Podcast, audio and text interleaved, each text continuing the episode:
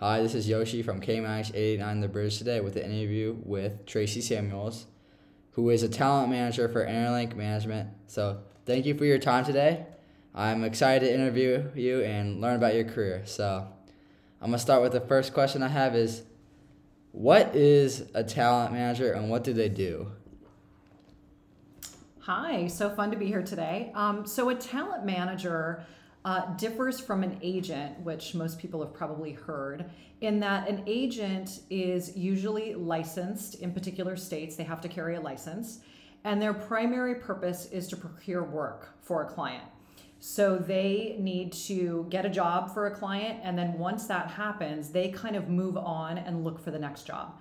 A manager's job, really, in a lot of ways, starts once they book the job. So I'm involved not only in their career choices, but in when they take a job, everything that happens on the set the housing, the publicity, the payments, making sure that's structured okay. Everything else, kind of in their professional lives, falls to the manager. And the manager usually has a more intimate relationship with the client and talks to them more, usually, than the um, agent does. So it's a little bit of a different relationship. Okay, I'm gonna kind of move on to question two. It's uh, it's about with uh, I'm very curious about the name Interlink Interlink Management. How did you come up with that name? It's a good question. Um, so when I was starting out, um, after I had put in my time at the William Morris Agency and branched on my own and started a management company, I was partnered with a gentleman at the time. Um, we eventually parted ways, and I kind of bought out my part of it, but. Um, he was on the product side of the business and specifically on the fitness side. And a lot of you probably won't know someone that he represented, but your parents will. And his name was Richard Simmons, and he was in the fitness business. And we did a lot of product and branding. So the idea was when we formed the company, I was going to do the talent management side and also would have my hand in branding and product and we were going to interlink those two businesses with talent and branding. And then eventually it just became that Interlink was my company, which I've had for the last 24 years. And I've really mostly then just focused on the management side. So I wanna. This is one that I came up by myself. It's um just kind of a, you know, being a kid, you wanna you know, learn about famous people. So, who is the most interesting or famous person you have met in the talent industry? Um, wow. Well, I've met a lot of different people. I used to go to all the award shows. So, when you're at the award shows, you kind of see a little bit of everybody. My version of who is interesting versus your version obviously is going to be very different because I'm much older than you. So, probably one of my favorite memories is that I went to a private dinner party with Sean Penn and Robert Duvall and I sat at the table with them. So it was a very kind of small dinner party. And then Robert Duvall, who is an older, very respected actor, is known to be a tango dancer, and he danced at the party. So that was pretty cool to see. Um, I would say another experience that was pretty amazing was that there's an old movie that is very famous called The Bodyguard. And when Whitney Houston booked that movie, there were a lot of people questioning if she could be an actor and not just a singer.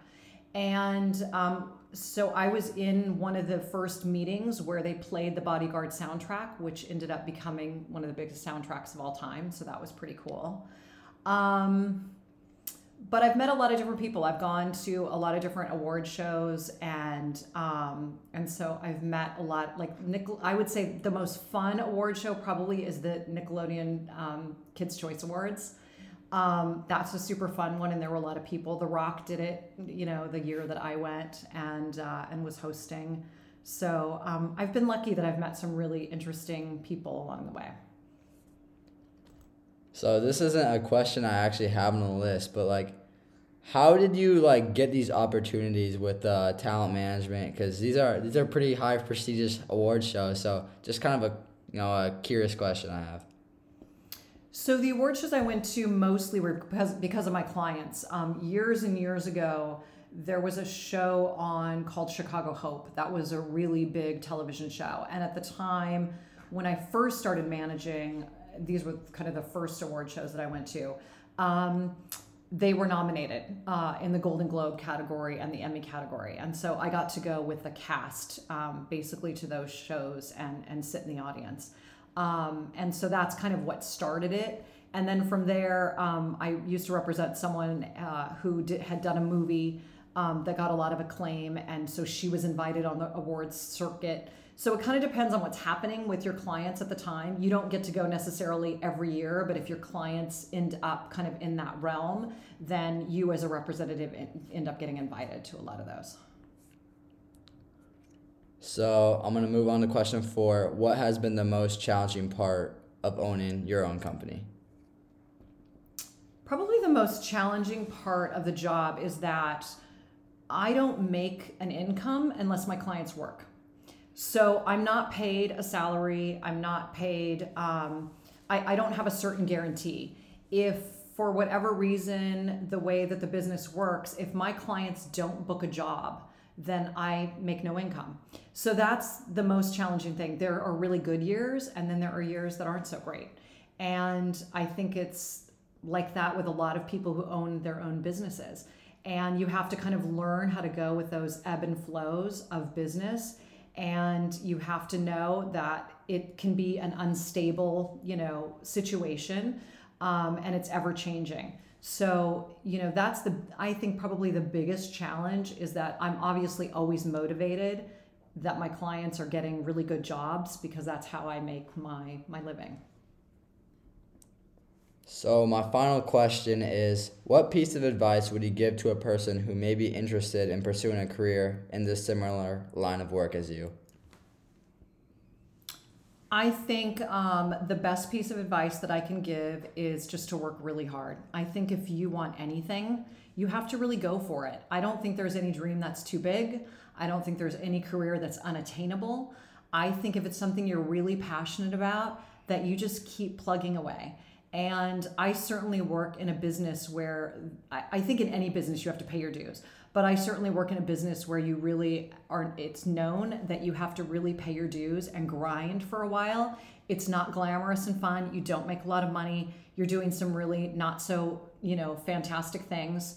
Um, you're running a lot of errands. You're bringing coffee to people. You're doing, I did all of those things to work my way up out of the mailroom at one of the big talent agencies into owning my own business and I think you have to put your time in and do that and make relationships along the way.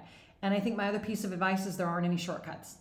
I think, you know, you can have your eye on being the CEO or owning your own business, but I think you have to do all the hard work going in to learn as much as you can about it in order to be successful. So, that was my fa- final question. So, Tracy, thank you so much for your time today. Your career sounds very difficult, but seems fun and challenging. It's great. Yeah, yeah. it is fun. So, I'm Yoshi Manhas from KMIH 889 The Bridge, and thank you for listening to our interview.